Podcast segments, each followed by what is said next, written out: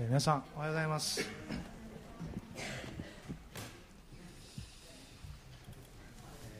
まあ、すっかり、えー秋になってきたなという感じですね。今日はちょっと先週はちょっと暖かかったと思うんですけど今日はだいぶ涼しくなって、えーまあ、秋が深まっていくのかなということをまあ思わされています、えー私たちの信仰生活もどうでしょうか。それぞれの今のところから今日またですね一つ深められてその歩みを主と共にですね、まあ、教会と共に進んでいきたいなと、まあ、そのように思わされています、えーもう早速ですが御言葉を開きましょう、えー今日はマタイの福音書11章25節から31節です。マタイによる福音書11章の25節からあ30節ごめんなさい30節です。31節はなかったですね。あったらちょっと違う聖書だと思います。すいません。マタイの福音書、11章の25節から30節。一緒に読める方はですねどうぞ読んでください。その時イエスはこう言われた。天地の主であられる父よあなたを褒めたたえます。これらのことを賢い者や知恵のある者には隠して幼子たちに表してくださいました。そうです。主よあ父よ。これが御心にかなったことでした。すべてのものが私の父から私に渡されています。それで父の他には子を知る者がなく子と子が父を知らせようと心に定めた人の他は誰も父を知る者がありません。すべて疲れた人重荷を負っている人は私のところに来なさい。私があなた方を休ませてあげます。私は心優しくへり下っているからあなた方も私のくびきを追って私から学びなさい。そうすれば魂に安らぎが来ます。私のくびきは追いやすく私の荷は軽いからです。えん失礼します、えーいつもは大体最近は柏で礼拝をしてますのでこちらの礼拝にたまに来るとですね程よい、まあ、緊張感があります。なんとなくもう慣れない雰囲気の中ですけども、まあ、でも、あ、そんな知らない 顔触れではないのですぐにほぐれてくるんですけども、えー今日のこのマタイの箇所ですね、まあ皆さん特に後半はよく読まれる箇所だと思います。特に28節ですね。すべて疲れた人重荷を負っている人は私のところに来なさい。私があなた方を休ませてあげます、まあ、この御言葉を通してですねイエス様のところに来た人もいればまた教会に来たという方も多いのではないでしょうか。また教会の看板とかにもこの御言葉がよく貼っている教会を見かけますけれども、ま、それぐらい何かイエス様というお方を表しまた人々があ生きたいなと思わせるような、まあ、そのような御言葉ではないかなと、思っています、まあ、今日は、えー生涯学習への招き」というそういうタイトルをつけました、まあ、いろいろ世の中でもですね生涯学習流行ってますね、まあ、そんなに流行ってないでしょうか。私が見る限りで流行ってるような気がしたんですけど、まあ、みんないろいろ学んでですね勉強してまたスキルアップしていろんなことを人生の中で考えると思います、まあ、今は年齢を問わずですねそのような時代になっているかと思うんですが、まあ、イエス様もそのようなあらゆるパンフレットやチラシのあふれる中ですねこの御言葉の中で私たちにこの学科もありますよということでですね私たちに投げかけているのではないかなと私はこの御言葉を読んでそのように感じさせられました。この11章ですねまあ皆さん読まれた方が多いかと思いますけどもこの11章の最初のところではですねバプテスマのヨハネ彼がまあ捕らえられていたわけですね。そのところから彼は自分の弟子を使わしてこのイエス様あなたは本当に私たちが待ち望んでいる方なんでしょうか？と。そのような質問をさせるんですね。まあちょっとずつイエス様の人気も高まっていますがいろんなところでの敵の迫害というかですね攻撃も少しずつ高まってきているそんな時期です。その中でバプテスマのヨハネも、まあ、自分も投獄されてですねあれだけ神様の飯にあふれていた人が投獄されちょっと気落ちもあったんでしょうか？不安になったんでしょうか？弟子を使わしてイエス様あなたで本当にいいんですか？と。本当にメシアなんですか？と。再度そのことを確認したくなったんですね。イエス様はこのように答えました。4節11章の4節ですね。イエスは答えて彼らに言われた。あなた方は行って自分たちの聞いたり見たりしていることをヨハネに報告しなさい。目の見えないものが見足のなえたものが歩きサラートに侵されたものが清められ耳の聞こえないものが聞き死人が生き返り貧しい者たちに福音が述べ伝えられていると。私の聖書はちょっと第3番ですのでちょっと訳が違う人もいるかもしれませんけども同じ聖書です。6節では誰でも私につまずかないものは幸いですと。バプテスマのヨハネも一瞬つまずきかけたのかもしれませんけども誰でも私につまずかないものは幸いですと。私がやっている技を見なさい。私の言葉や態度を見なさい。それが私の証です。とイエス様は言われたんですね、まあ、その後イエス様はこのバプテスマのヨハネについて7節から彼が何者なのかということを話されるんですね、まあ、14節あなた方が進んで受け入れるなら実はこの人こそ来たるべきエリアなのです。耳のある者は聞きなさい。と言ったんですね。まあ聖書でイエス様が来られる前にメシアが来られる前に先に道を整える者が現れるとそのようなことが語られていました。だからバプテスマのヨハネがエリアだとイエス様が宣言された以上イエス様は私がそれですと言っていることと同じなんですね。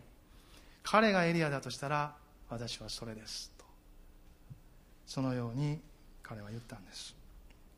そして20節ではそれからイエスは数々の力ある技の行われた町々が悔い改めなかったので攻め始められたと。まあ、21節ではコラジン、ベッサイダ、ツロ、シドンという町の名前が挙げられていきます。同じことがなされても、全ての人がイエス様を受け入れられたわけではなかったんですね。しかし、まあ、イエス様はそれらの人たちに対してですね、まあ、町に対して、まあ、裁きということをここで明らかにされました、まあ、これはその時すぐにということではありませんが将来ということですね。拒み続けるなら将来ということです。そしてその続きこの流れの中でこの25節からのイエス様の言葉招きがあるんですね。前半はイエス様の父に対するですね父なる神様に対する祈りなのか感謝なのか本当に感動して言われた言葉が書いてあるんです。その時イエスはこう言われた。天地の主であられる父よあなたを褒めたたえます。これらのことを賢い者や知恵のある者には隠して幼子たちに表してくださいました。私がそれです。私を見なさいとイエス様は言われた。そして後の日に裁きがあるということを明言されてこの続く招きをされたんですね。28節すべて疲れた人重荷を負っている人は私のところに来なさい。私があなた方を休ませてあげます。私こそあなたたちを休ますことのできるものです。とイエス様はこのところでそのように語ってくださった。信じた者もいれば信じなかった者もいた。その中でイエス様は全てと言われたんです。全て。全ての人に対してこの招きをなさいました。福音は基本的にもう応用的にも全ての人に対して語られています。全ての人よ今日あの御言葉を読みましたね。地の果ての全てのものよ私は仰ぎ見て救われよここにしか本当の救いがありません。ここにしか人が本当に魂が救われ永遠の御国に行くことのできる希望はありません。永遠の世界を生きたいと思うならここに来るしかありません。私が道であり真理であり命なのです。私を通してでなければ誰も父のもとに来るものはありません。とイエス様ははっきり言われました。私ですとイエス様が言われたんですね。すべて疲れた人重荷を負っている人は私のところに来なさい。私があなた方を休ませてあげます。誰でもイエス様のところに来るときにこの休みを得ることができます、まあ、当時の人々はパリサイ人また立法学者たち彼らが背負わせる立法によって苦しめられていたんですね。立法は本来神様が人々を導くためにですね人々に命を与えるためにある意味ではその導入として与えられたものですけども基本的に人々を苦しめるために与えたものではありませんでした。しかしそれが人間に与えられて歴史を経ていく中にですねそれは人間の知恵の中に閉じ込められてしまったんですね。神の知恵であるものが人間の知恵の中に閉じ込められて人の知恵で理解できる範囲で神様の内容を理解しようとした時それはただの技になったんです。ただの人に労苦を強いる力のない命のない希望を与えるどころか失望感を与え絶望に追い込むものとなってしまったのです。その根本は罪です。罪の中にあるならば人は疲れます。重荷を負ったままです。それは本当の人生を歩いているということはできません。エペソ書をちょっと開きましょうか。エペソ書の2章の1節から3節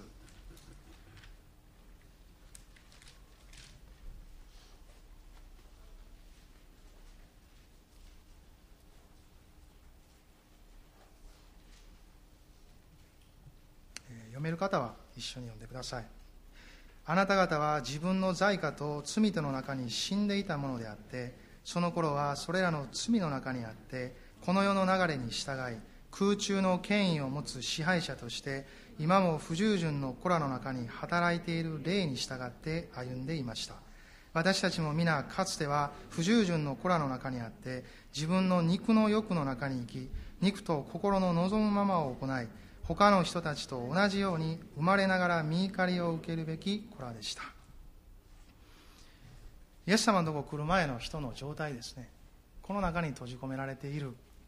もちろんイエス様はすでに十字架でそこからの解放ももたらしましたけれどもそれをイエス様のとこに来るときに私たちはいただきます。ですので本当に私たちを休ませることができる。本当にくつろがすことができる方なんですね。まあ、この後半の28節から30節を見るときにですね28節がクローズアップされることが多いですけれどもこの3節の中のキーワードはですねこの29節の御言葉です。私のくびきを追って私から学びなさいと。ここに至らないならばですねこの御言葉の全体を私たちは生きているということになりません。イエス様のところに来ます。けれどもその後私のくびきを追って私から学びなさいというこの内容に進んだ時初めてこの29節に書いてあるようにそうすれば魂に安らぎが来ますというところに行き着くんですね。この28節の私があなた方を休ませてあげるという休みは一時的なものです。これは次にもう一度立ち上がって歩き出す働き出す。次のある意味では労働のための休みを表す言葉が使われているんですね。そういう意味の休ませてあげますです。永続的に休むという言葉ではありません。労働の一時休止です。昼休みとか、まあ、ちょっとした休憩とかですね。そういう休みです。それを受けた後私たちはこの29節に進んでいく時初めて魂に安らぎが来るという。この永遠をもたらす永続的な内容の中に自分の存在の安息を見出していくんですね。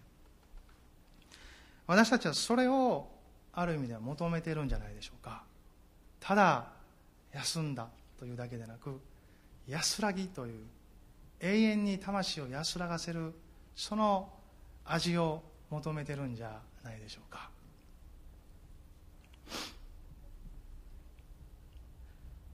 まあ、この箇所でですねこの私のくびきを追って私から学びなさいと言われたイエス様のこの学ぶ内容をですね、まあ、3つ見ていきたいと思います。1つ目のことはこの25節から27節に書いているようにですね神様との正しい関係です。その親しい交わりです。それをまず第一に私たちは学ぶ。歩みを与えられています。皆さんくびきというのを、えー見たことがあるでしょうか？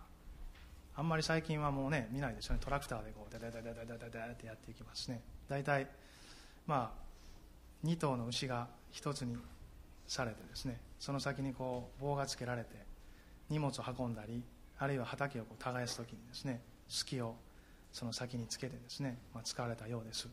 私も現物多分日本では見たことないですね。外国に行った時にですねちょっと田舎の方に行った時にあこれがくびきかと思ったことがありますけども現物は日本ではないです。あと本で写真で見た程度ですね。その程度のものだと思います。くびき、まあ、くびきというのはそのように2頭の牛が1つにつながれて、まあ、進んでいくものですね。そして基本的に前に進んでいくためにある道具です。くびきつけて後ろに下がるってことはないんですね。基本的に前に進んでいく。働きと労働を前進させていくためのものなんですね。イエス様はこの当時人々を見てですねその集まってくる群衆やいろんな人たちを見てまあその人生の中にある誰でも労働という領域を持っていると思うんですね。その労働の中で疲れている。人生の中で本当の人生を生ききれてない人々を見てきっと招いたんだと思うんです。あなたたちが人生をもっと快活にもっと前進してもっとあなたらしく生きていけるようにと私のところに来なさい。そして休んだら私のくびきを追いなさいと招かれたんですね。私たちがイエス様とくびきを一つにする前に私たちは自分のイエス様以外のくびきを外さないといけません。くびきはいつも一つしかないんですね。別のくびきをつけながらイエス様とくびきをつけるということはできませんよ。だからイエス様はまず招いて休ませたんです。くびきを外すためです。そのくびきが間違っているので疲れてるんです。どこか人生が重苦しくなってある意味では自分らしく生きれないんですね。それを外さない限り私たちはイエス様とくびきを一つにすることができない。それがイエス様のところに来て休むということです。あなたは何に依存して生きておられるでしょうか？何を生活の土台人生の土台にしておられるでしょうか？それがイエス様以外のものかなと思ったらそれを外さないとキリストのくびきが追えない。この間ですね私は毎朝クレイを読むんですね、まあ、とてもデボーションしてるとまではいかないですけどかろうじて読んでいます、まあ、それでも時々時々で悪いですね。中川先生毎日恵まれてます。あこれインターネットつながってませんよちょっと今黙ったんです。この部分カットしてもらいましょうね。ちょっと間空けました、えーまあ、一つの記事を霊装がねいつもあるんですけどねそれなんかああこれ本当にそうだなと教えられたことがありました。こんなふうに書いてたんですね。牧師であり著作著作家でもあるティム・ケラー米国人はその著書「神を信じる理由」の中で罪を次のように定義している。罪というのは単に悪いことをすることではない。より正確には良いものを思考のものにすることが罪である。罪とは自分の人生を神以外のものの上に立てそこに意味を見出そうとすることである。たとえそれがどんなに良いものであってもそれを神以上に大切にするならその行為が罪である。つまり罪とは根源的には偶像礼拝のことなのだ。偶像礼拝は人を束縛し奴隷にする。ティム・ケラーはその真理を説明するためにいくつかの例を挙げている。そのうちの4つを紹介しよう。1自らの人生やアイデンティティを結婚相手の上に立てようとするならその人は感情的に相手に依存し嫉妬心を抱いたり支配的になったりする。2自らの人生やアイデンティティを仕事の上に立てようとするならその人は仕事中毒になり結果的に退屈で底の浅い人間になってしまう。最悪の場合は家族や友人を失ったり仕事がうまくいかなくなるとうつ状態に陥ったりする。3自らの人生やアイデンティティを金や財産の上に立てようとするならその人は金の心配や他人との比較に心を奪われ不安な日々を過ごすようになる。その人は自分のライフスタイルを維持するために不道徳なことをするようになり最後は自分の身に滅びを招くようになる。4自らの人生やアイデンティティを快楽自己満足安易な生活などの上に立てようとするならその人は物の中毒になる。その人は逃れの道ばかり探すようになり人生の訓練を避け避けるようになる、まあ、この他にもいろいろな例が挙げれるのかもしれませんけれども私たちがどこに自分の存在意義アイデンティティというものその土台というものを置くか立て上げるかそれはすごく大きなことであるということを思わされます。皆さんはどうでしょうか？主にある歩みの中でどのようにキリストにつながり神様につながっているでしょうか？もしいらぬものがあるならばイエス様のところで休みましょう。彼はそのようなものを跳ねのけるのでなくて休ませてくださるんです。休ませそのことに気づかせ気づかされるだけじゃなく悟りを与えその生き方を変えてくださるその道筋を照らししかも力を与えてくださるそのような方なんです。ですから続いて招くんですね。私は心優しくへり下っているからあなた方も私のくびきを追って私から学びなさい。そうすれば魂に安らぎが来ます。父なる神様と地上の歩みの中でずっとですね親しくイエス様は歩いていかれました。この25節でもさっきも言いましたけども天地の主であられる父をあなたを褒めたたえます。これらのことを賢い者や知恵のある者には隠して幼子たちに表してくださいました。イエス様ご自身がへりくだられた方であるとするなら私たちはその方とくびきを共にしようとしたらへりくだった場所に行くしかその方とくびきを共にすることができません。イザヤ書をちょっと開きましょうか。イザヤ書の57章の15節です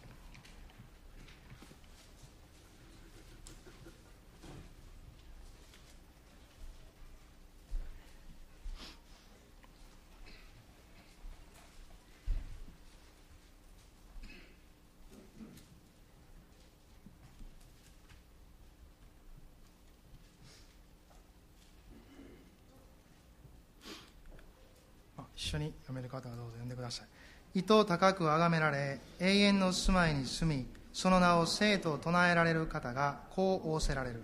私は高く聖なるところに住み心を砕かれてへり下った人と共に住む。へり下った人の霊を生かし砕かれた人の心を生かすためであるへり下るならそこに主がおられ主とくびきを共にすることができるんですね。まあ、同じイザヤ書の66章の2節も見ましょうか。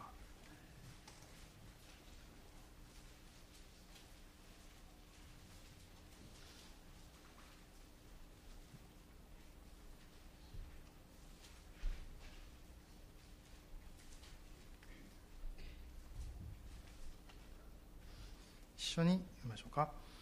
これらすべては私の手が作ったもの。これらすべては私のものだ。主の蜜げ。私が目を留める者はへり下って心を砕かれ私の言葉におののくものだ。へり下って心を砕かれ私の言葉におののくものだ。主の言葉におののく。それは神の前に動きが止まることです。イエス様のところに来て休んでください。心を砕かれないと本当の人生を生きることができない。またさらに深い信仰の歩みを続けていこうと思うなら私たちは砕かれないとその先に進むことができません。それは父なる神様との親しい関わりの中でなされていくことです。この方と本当に交わること本当に正しい関係にあることがなければそれはただの辛い仕事です。辛い何か暴力です。ある意味でですね。しかしこの方と親しい関係にありこの方の交わりの中にあるならそれは本当に豊かな恵みの中でなされていくことです。だからイエス様はまず父なる神との関係について私たちを招くんですね。イエス様もへり下って私たちと同じになってくださって父なる神をどのように見上げていくのかどのようにこの方とつながるのかを教えてくださってるんですね。この方とつながることなしに私たちはその先はないですよ。何一つ学ぶ学んでもですね中途半端ですまたいろいろ学びをしながらもですねまた歩みを続けながらもいつも帰ってくるのはこの場所ではないでしょうか父なる神様と本当に親しい交わりを私も追ってるだろうかって人生の中にどこに父なる神の余地があるんだろうかとそのように時々問いかけてみるのは私たちの人生を本当に豊かに導く一つのことだと思いますもう一箇所詩篇の、えー、51編の17節も見ましょうか。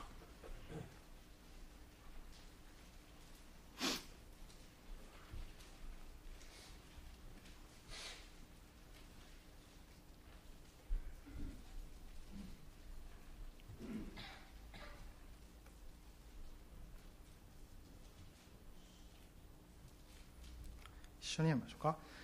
神への生贄は砕かれた霊砕かれた悔いた心。神よあなたはそれを蔑まれません。そのような心を持って主に近づく時ですね。それは受け入れられる生贄であると。神様はそれを蔑まれない。むしろ受け入れてくださり喜んでくださる最上の捧げ物となるということです。イエス様とくびきをって学ぶ一つ目のことは神様との正しい関係です。親しい交わりです。文字通りこの神を父と呼べる関係です。イエス様が父よと呼びかけたように私たちもイエス様を信じる時この方を父と呼ぶことができるんですね。一緒に言ってみましょうか。父と聖の父。お父さんと呼ぶことができるわけですね。まあ、そのように呼んでおられる方はですね続けてそう読んで近づいてください。そして本当にさらに親しい交わりの中にこの方と入っていってください。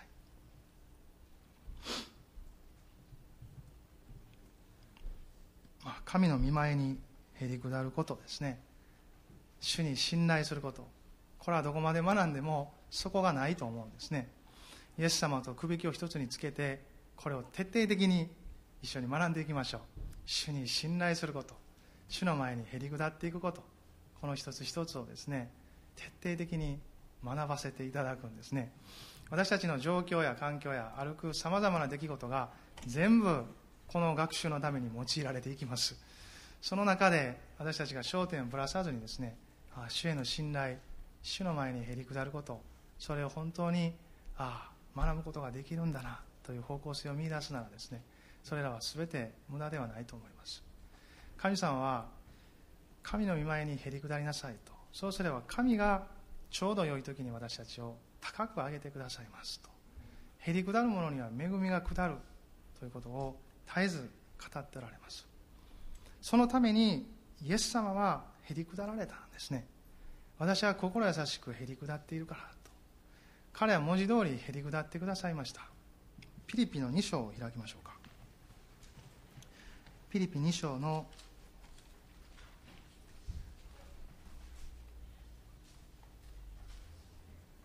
6節から8節です。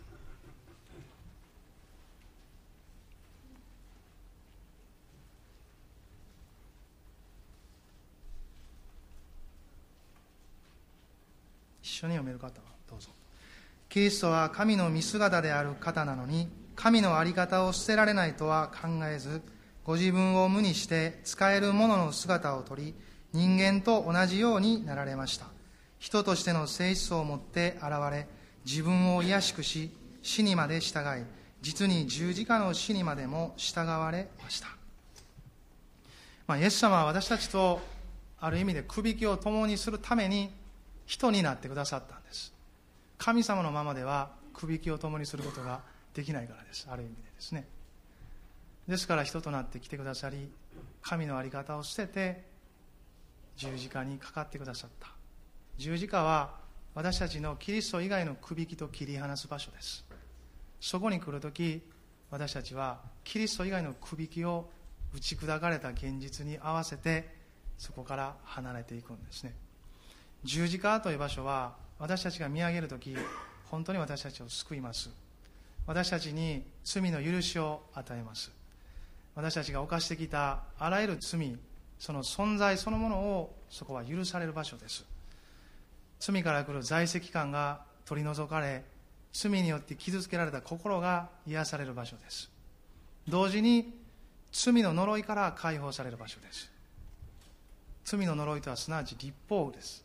立法がなければ呪いはありませんけど立法が罪を明らかにしてその結果罪人に呪いをもたらすんですね。でも十字架はイエス様が死なれたその死ということを通して私たちもすでにその罪の影響を受けない罪から来る呪いの影響を受けないその死の領域に私たちは貼り合わせたんですね。その結果私たちがそれを信じる時ただ過去においての一切の罪に惑わされるだけじゃなくてそれを処理するというだけじゃなくて今を生きる力をそこから得ていくんですね。それは罪から解放されているというところに私たちが立っていくからです。罪はもはや私たちに影響を及ぼしていない。その中にいる必要がないということをキリストの死を見るときに私たちも共にそこで死んでいるという現実に張り合わせてみるからです。その時死んでいるならもはや罪の影響を受ける必要がないということが分かるのでですね。罪から離れるんです。その時私たちは罪から離れキリストにある新しい命につながって御霊にある歩みを成していくようになります。その十字架の内容もですね一つ一つ私たちはキリストと一緒になって学ぶ必要があります、まあ、今日は時間がないのでですね先に進みますけれどもイエス様は私たちとくびきを共にするために十字架にかかってくださった。そして死なれ死なれました。私たちを罪から解放するためです。そのいらぬくびき縄目から解放して自分と一つにくびきにつながるようにするためでした。だから人になられたんです。そこまでへり下ってくださって私たちという存在のレベルにまである意味ではですねへり下ってくださったんです。罪は犯されませんでしたが全ての誘惑に遭いました。全ての困難や困難にも彼は直面したんですよね。その中で罪を犯さずにある意味では的を得た神様と共にある歩き方をしてそれができる模範を示されたんです。模範だけでなくその力を私たちに与えることができるようにしてくださったんですね。そして一緒にくびきをつけてそのところを一緒に歩いてくださる。その歩みを、まあ、今導いてくださってるわけですね。私たちはイエス様とくびきを共にするということばかり考えるかもしれませんが私たちはくびきを共にしよう共にしなければいけない。ある時に「えくびき共にするの?」と思うかもしれませんけれどもその前にイエス様がくびきをつけて待っていてくださってる。私のところに来なさいと言われた方はくびきついたまま待ってくれてるんですね。くびきをまず自分がつけてですよ。こういう状態で私のところに来なさいと。こんな格好悪くないかもしれませんけどね。招いてくださってるんです。さあここに空いてるくびきこっち側にですね一緒につけて歩きましょうよと。その後ろで父なる神様がこうそのくびきを引いてるんですよね。さあと。そして父なる神様から聖霊様がこう送られてちょっと彼を呼んできてくれと。ファーッと使わされてこう鳩みたいに聖霊様が来てですね「おい」って「こっちや」って「くびきともにしようや」って。招いてくださってるんですよ。そして私たちはそれに招かれてくる時イエス様との歩き方が始まります。そしてその最初に学ぶことはこの後ろで引いておられる父なる神様との関係です。このな後ろで引いてるこの方に従うんや。イエス様は絶えず自分から父なる神様に目を向けさせるんです。そしてこの方に従って歩くんですよと。歩き方は私を見なさいと。私が歩くペースで歩く歩いていくんですと。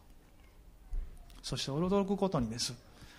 イエス様と歩くイエス様は力がある方なのに私たちの力のレベルまで下がってくださったんですよ。本当は何でも一人でおできになるのにもしイエス様がその全ての力を持ってくびきを引いたとしたら私たちはもちろんそれに匹敵する力は持っていないので引きずられるだけです。引きずり回されてその力に圧倒されるだけですけれどもイエス様はそのようなことはされないんですよ。それぞれの力量に合わせた力量にまでなってくださってそこから一緒に歩いていけるように歩いてくれるんです。私には私のようになってくれるんです。あなたにはあなたのようになってくれてるんです。そのようにして歩いてくださる方なんですよ。考えられないと思いませんか？普通なら私たちはいろんな力に引っ張られます。ここまで来いって登ってこいってここまで行ったらあなたは達するんだという考え方の中に生きてるんですね。でもイエス様はまず下ってくれて私たちの力の領域まで下ってくださってここから一緒に力つけていきましょうよ。登っていきましょうよ。あなたが成長できるように一緒に私は行きますよと。成長したところから登ってこいと呼びかけるのでなく成長する私たちのその原点にまで変えてくださってそこから一緒に行ってくださるんです。それがこの招きなんです。私は心優しくへり下っているから私のくびきを追いなさいと。もし私たちがこのくびきを追ってくださっている方のそのご人格を知らないならですねくびきから逃れたいと思いますけど知れば知るほどこれほど最上のくびきはないと思うんですね。ここまでしてくださるくびきなのかと。そして私たちがイエス様と歩き出す時ですね。この父なる神様との関係の中で恵みを受け力を受け励ましを受けですね。後ろから声をかけてくださるんです。イザヤ書にありますね。あなたが道を行く時後ろからこれが道だ。これに歩めという言葉を聞くと。まだ精霊のことが語られてますけども父なる神も同じです。後ろから声をかけてくださるんです。さあ歩いていこう。頑張ろう。諦めるな。行こうって言ってくれるんですね、まあ、あまり消極的な情報は流したくないですが日本ではクリスチャンの平均年齢ですね。2. 点何年って言われてるんですね。クリスチャンになっても 2. 点何年ぐらいでまあ去っていく。そういうことが繰り返されていると聞きます。でも私たちがこれを学んでいくならですねただイエス様のところに来ただけじゃなくてキリストとはくびきを共にしていくんだ。ということを一緒にしていくならその時ですね私たちの歩みは力づけられてすごく長い距離を歩いていくことができるようになります。私たちもどこかでその中でも頑張る時があるかもしれない。恵みを忘れてイエス様隣のものも忘れて、ああ私がやってるんやからな頑張らなとよっしゃとこう鉢巻き締めてうわーってこう走り出しますけどこう首ついてるもんでですねもう大変ですよねそんなことになったらですね。どこまでもイエス様のペースに合わせてイエス様は父なる神様のペースに合わせてその交わりの中で私たちは進んでいくんですね。2つ目私たちが学ぶのは教会としての歩みです。他者との関係です。それをこのくびきをつけて学んでいくんですね。父なる神様そしてイエス様聖霊様というこの三位一体なる神が聖書の神であり私たちが信じている神様の内容ですね。これはまあ一つは神様の親しい交わりということを表していますけれどもそれがこの地上で表された一つの形は教会です。この地上に神様のこの交わりの豊かさ大切さというその内容が反映されているわけですね。この教会としての歩みということを私たちは同時に学んでいきます。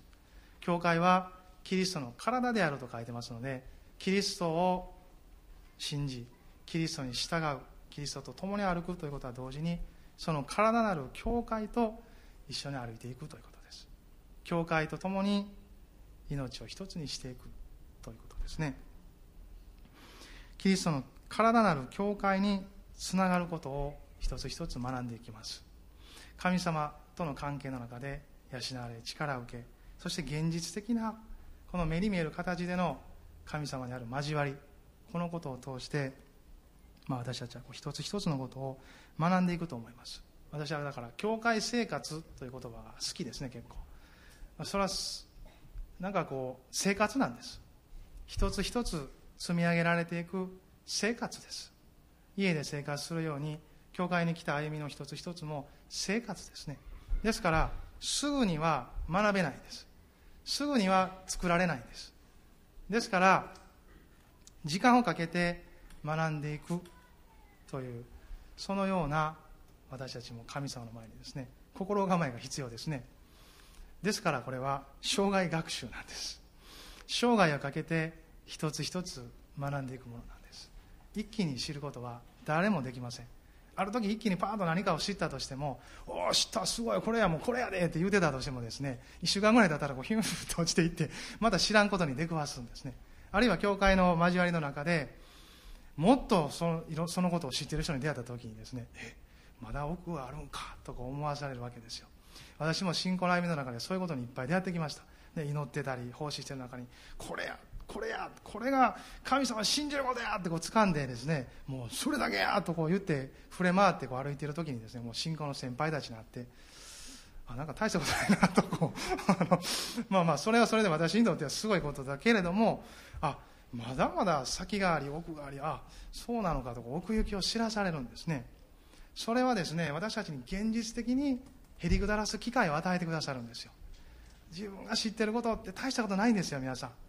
まあ、だといってねそれを軽視する必要はないんですけどしっかりと信仰は握っていただきたいんですけど私たちはそれぞれに一部分しか知らないのでですねそういう意味においては本当にへりくだって教会の中でただの一部分であるされど一部分であるというところに両面で立つんですね。ただの一部分だと謙遜になると同時にいやしかし主がこの部分に召されてるんだからとそのところではしっかり立つんですね。その両方があると健全に教会を学んでいくんですね。教会で最初に学ぶ必要のあることですね。それは一致です。教会は一致した神の家族の集まりなんだというところから多様性というところを見出していかないとただの右往の衆になってしまうんですね。多様性多様性ばっかり吠えててもですねまあ、それは分かったけどもどんな力があんねんって言われた時にですね一致しているところに本当の力があるんです教会というのはですね。なぜなら教会は一人の人だからです。神様の目から見たらですね。部分部分が勝手なことを、まあ、してるとは言いませんけどね。もしそうしてたとしたら本当の力がないんですよ。本当に教会に与えられた一人の人のような歩みにおける歩みというものの実りを見ていくことが難しいんです。しかしそれは同時にもうなんか一致一致ってこう窮屈にねよっしゃ一致しようやとちょっとグランド3周走って一致するために頑張ろうみたいなですね。そういうものではないと思うんですね。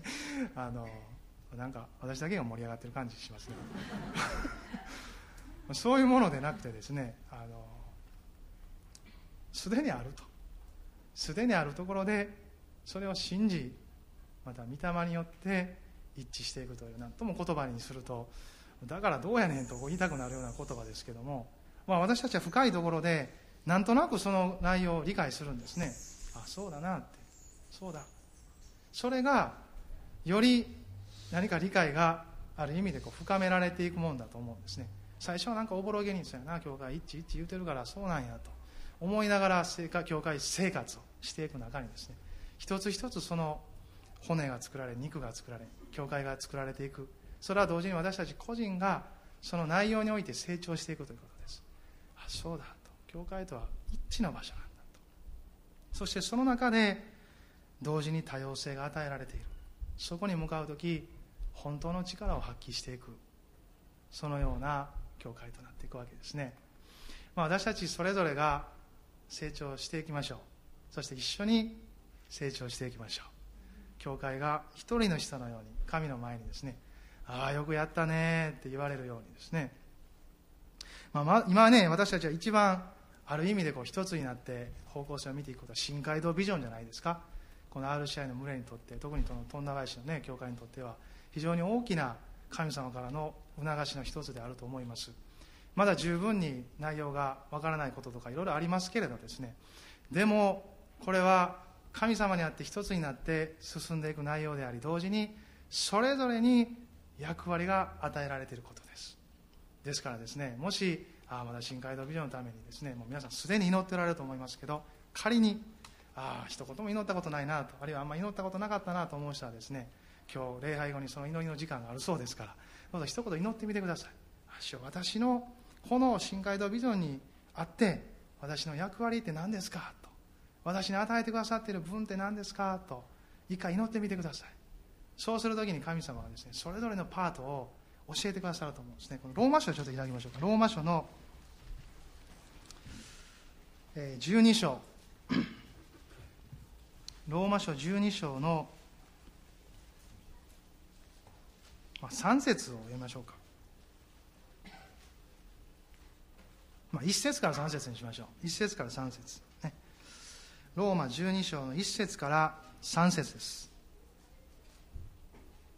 そういうわけですから兄弟たち私は神の憐れみのゆえにあなた方にお願いします。あなた方の体を神に受け入れられる清い生きた供え物として捧げなさい。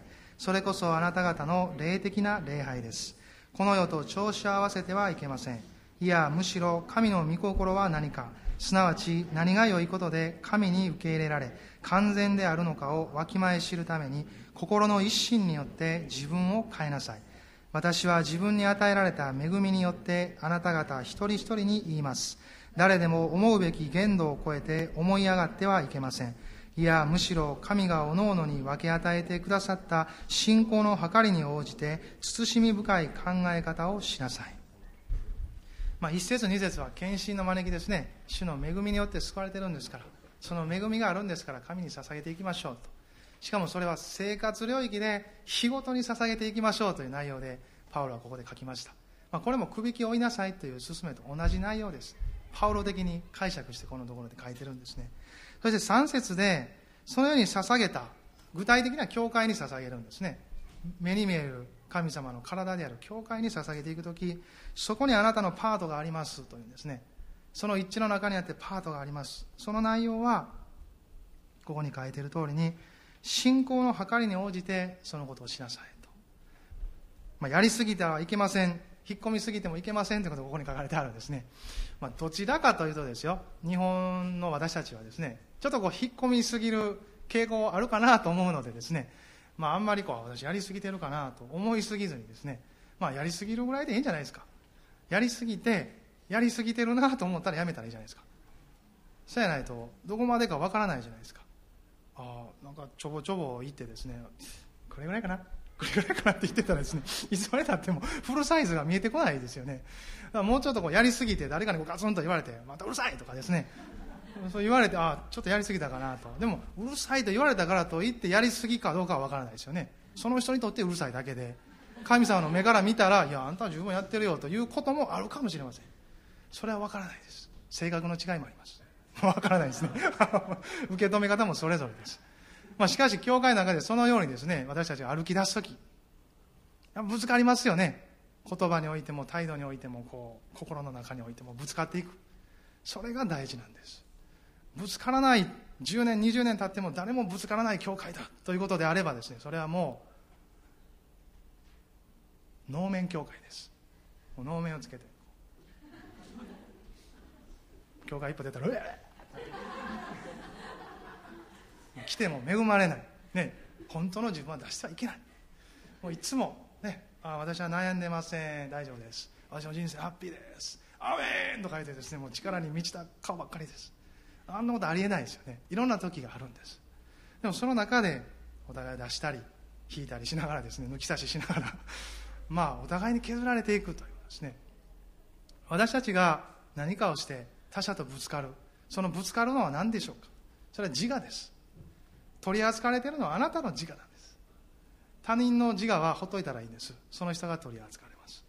私たちは自分の自我に関する限りもし扱いの機会が来たらですね捉えていいと思うんですね。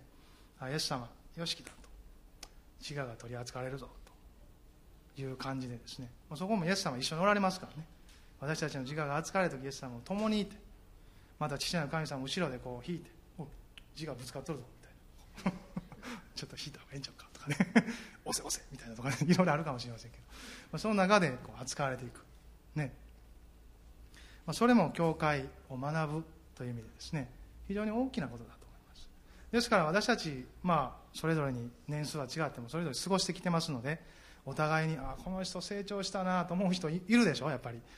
この人何年か前と全然ちゃうわと。やっぱ成長したなとかですね。まあ、そん上から目線で見なくてもですねあの人すごいなってますます言っては言ってはりますわとかですね。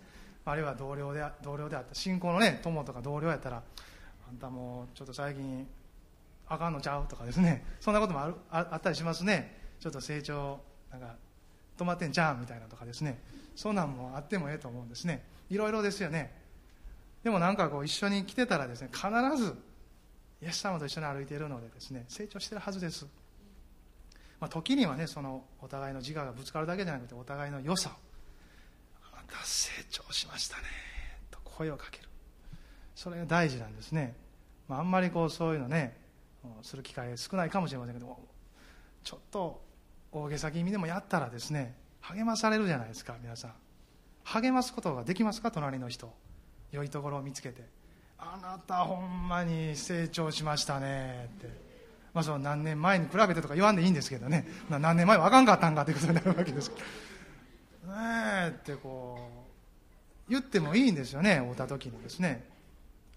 ぶつかるだけじゃなくて時にはねこうあんた成長しましたね私姉妹成長しましたよとかですね本当に麗しいですねと。姉妹の顔見たらもうね私も賛美が溢れてきますわとかですね。兄弟たまりませんねその存在がとかですね。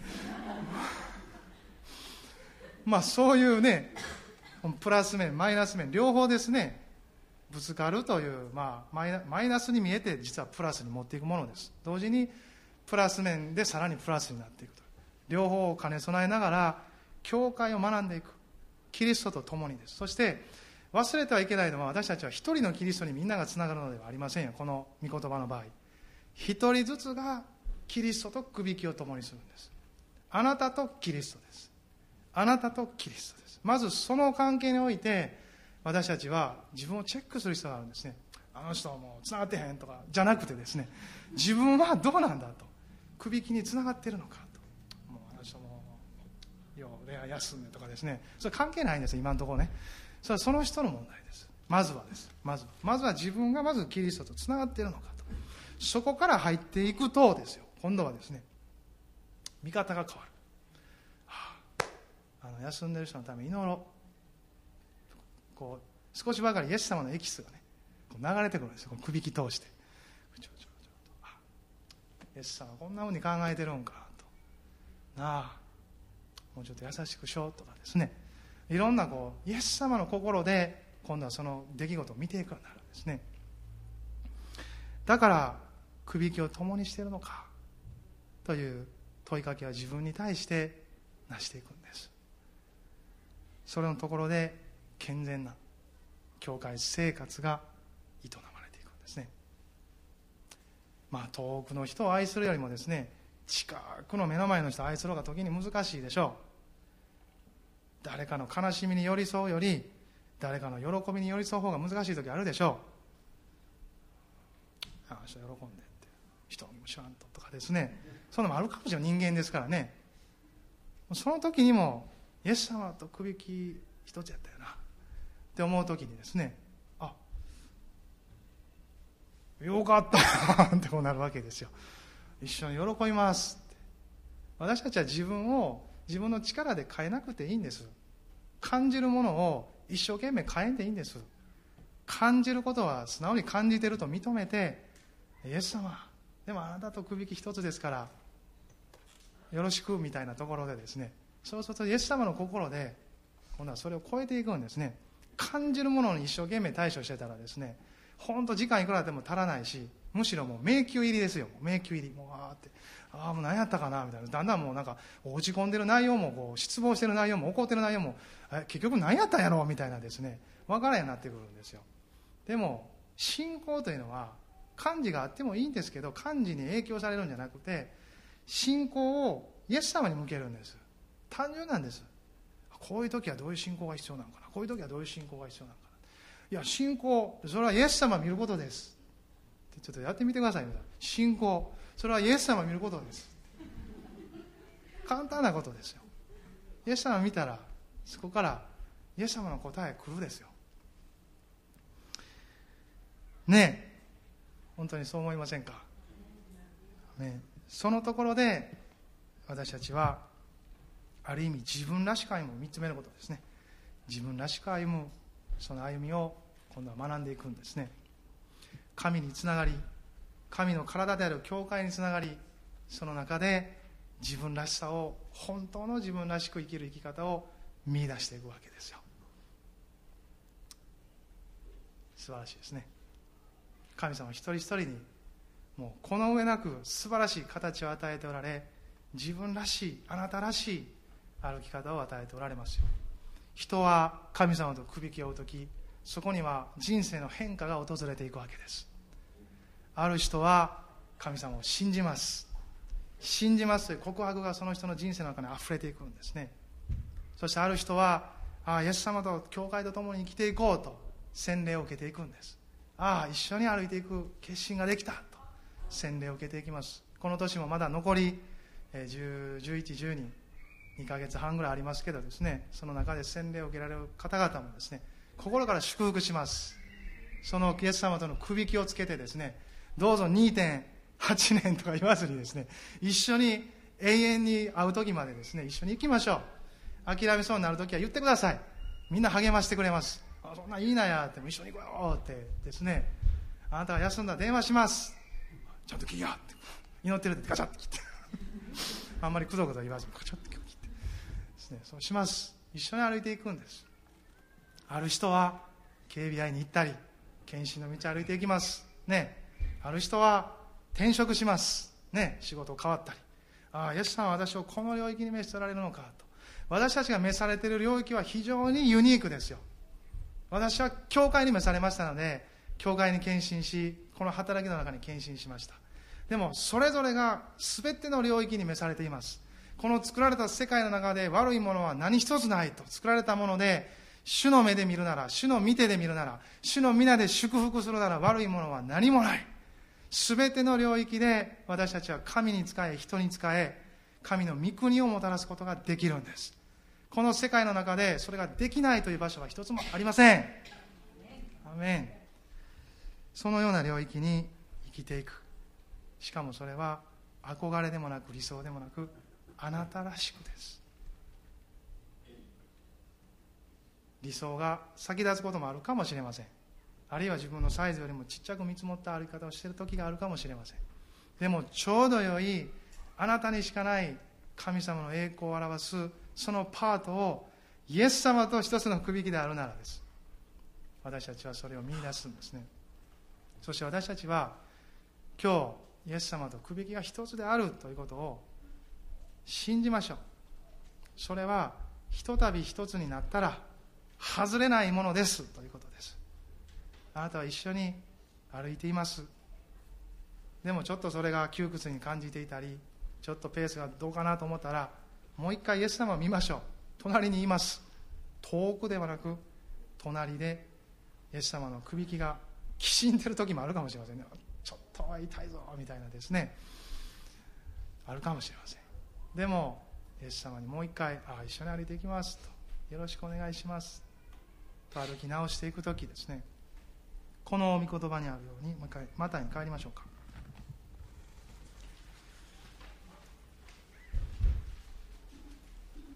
そうすれば魂に安らぎがきます。くびきを一つにし一つ一つのことをイエス様と共に学んでいくならですね。ただあなんか起こったなこんなことあるなこんなチャレンジとか通過するだけじゃなくてその中でキリストと共にあ主を学ばせてくださいと弟子の心を持つことができるなら何をもってしても私たちは学ぶことができます。どんな内容においてもああ今の状況では学ばれへんわ次なんかええ状況が起こったら学べるなとかじゃなくて今あるところであなたのくびきがキリストと共にあるならそのところで学ぶ内容があります。次に行ったら次の学びがあるだけです。一生学ぶんです。生涯学習です。と聞いて重たくなっている人もいるかもしれない。いやそうではない。これは本当に魂に安らぎをもたらす学びなんです。本当ですよ。それを主は招いてくださってるんですね。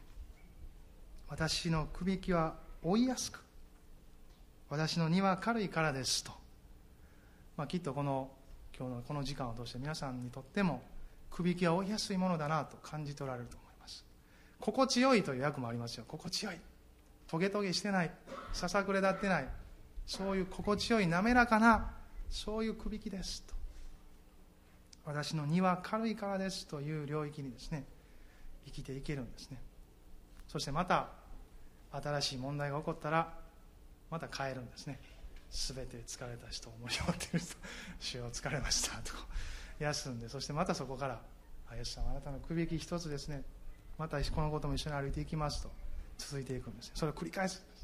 繰り返して繰り返すたびに深められていく。そういう歩みです。何度でも繰り返していくんです。そしてまた首引きは追いやすいな。荷は軽いな。と思ったと思ったらまたいろいろ押し寄せてきて問題が来ていろんなチャレンジが与えられてあ首引き軽かったはずやのにな。荷重かったと思ったのにな。でもそれはですねあなたの歩みが間違ってるんじゃないんですよ。深められていく時このことが起こるんです。そしてまたああ私の首引きは追いやすくというところに変えるそのプロセスを始めてるんです。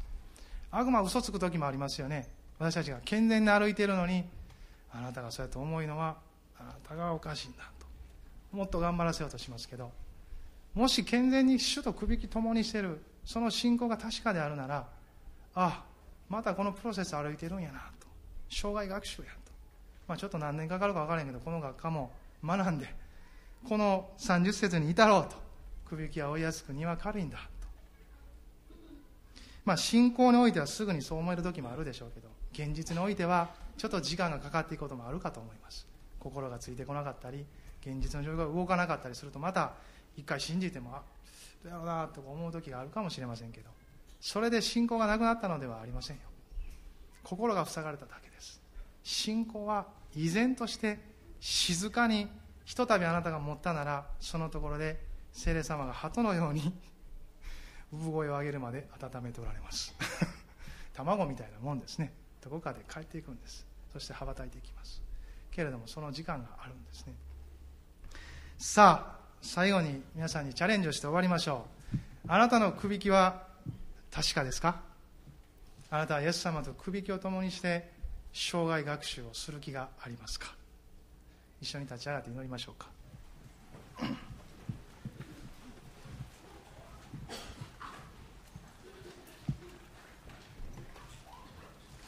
まあ、中継あるいはこのインターネットで恋愛される方々もですねこの御言葉に応答しましょう。私が話した内容もありますけどあなたはこの言葉に対してどのように応答されるでしょうか？そのあなたの応答を短くあなたの言葉で祈ってください。今のあなたの信仰信じる内容でいいです。信じていると思うそのことを今短くそれぞれ祈りましょう。声に出して。主よ感謝します。今日本当にあなたの招きがありました。それは本当に2つの招きでした。一つはどこか人生が狂ってるならおかしいなと思っているならあ本来の生きるところにいないなと思っているなら主のところで休めるという招き。もう一度くびきをかけ直してスタートする。そのための休みの招きと同時にああ主よその休んだ後出ていく時には再び同じことを繰り返すことがないように。もちろんたとえ繰り返したとしても何度でも今恵みの時帰ってこれますがしかしこれも限界があります。この地上はいつか終わりを告げる時が来ます。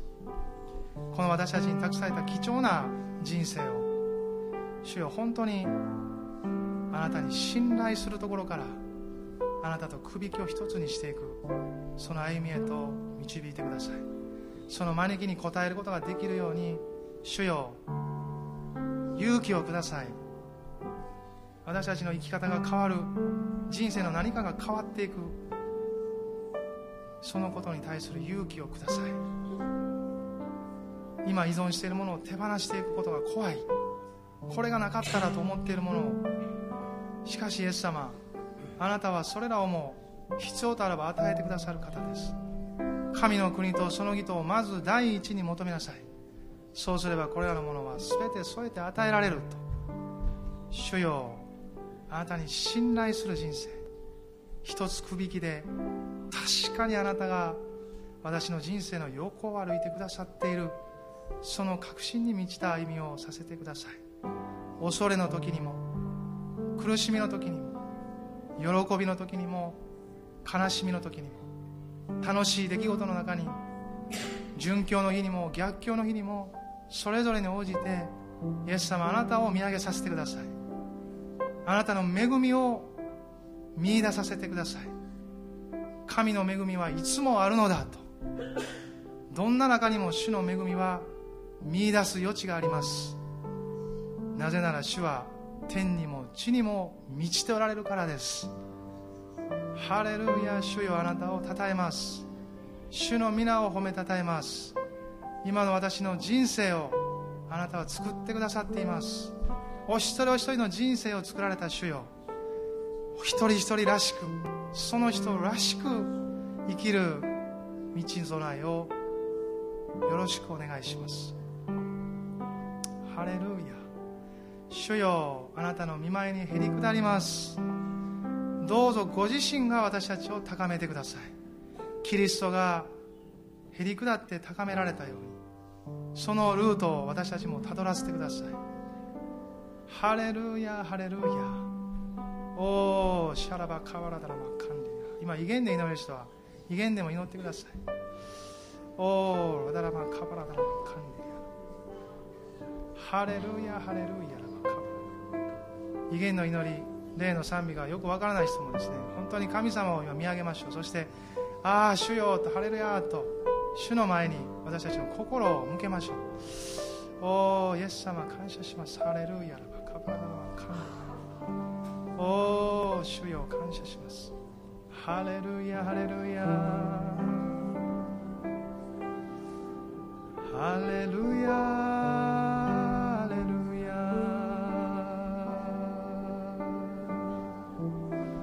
お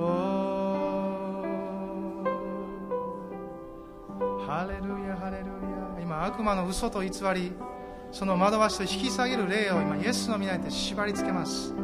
主の皆によって達さるように命じます。ハレルヤ。バカブランドのスピリティパラダラヤカンシャラバカンデリアダラマカンア。ーメン。感謝します。すべてのあ本当に向かい風に対して立ち向かいます。主の皆によって沈まれ。ビドラマカブラダリアサンデリア。ハレルヤ。ハレルヤ。おイエス様感謝します。ブランチャー御言葉の家の方々も今あなたの祈りをその心を神様に向けましょう。思い切って声に出してみましょう。あなたの内側にある信仰のその内容が解放されていきます。御霊にあるその信仰が解放されます。おお主よ感謝します。ハレルヤハレルヤ。イエス様感謝します。ハレルヤハレルヤ。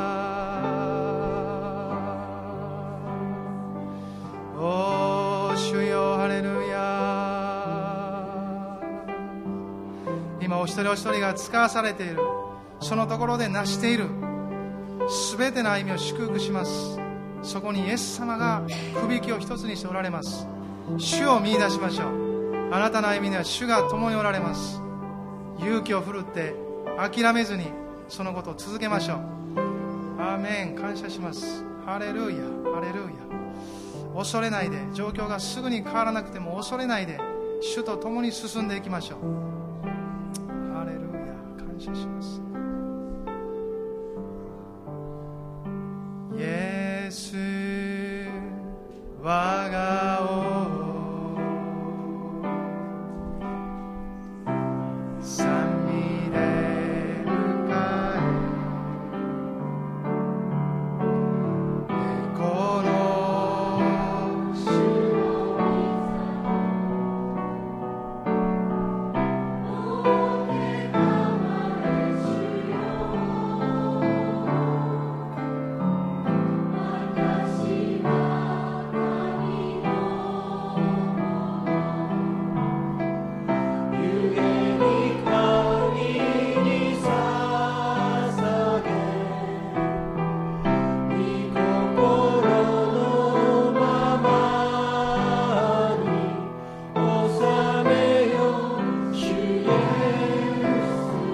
度最初から賛美しましょう。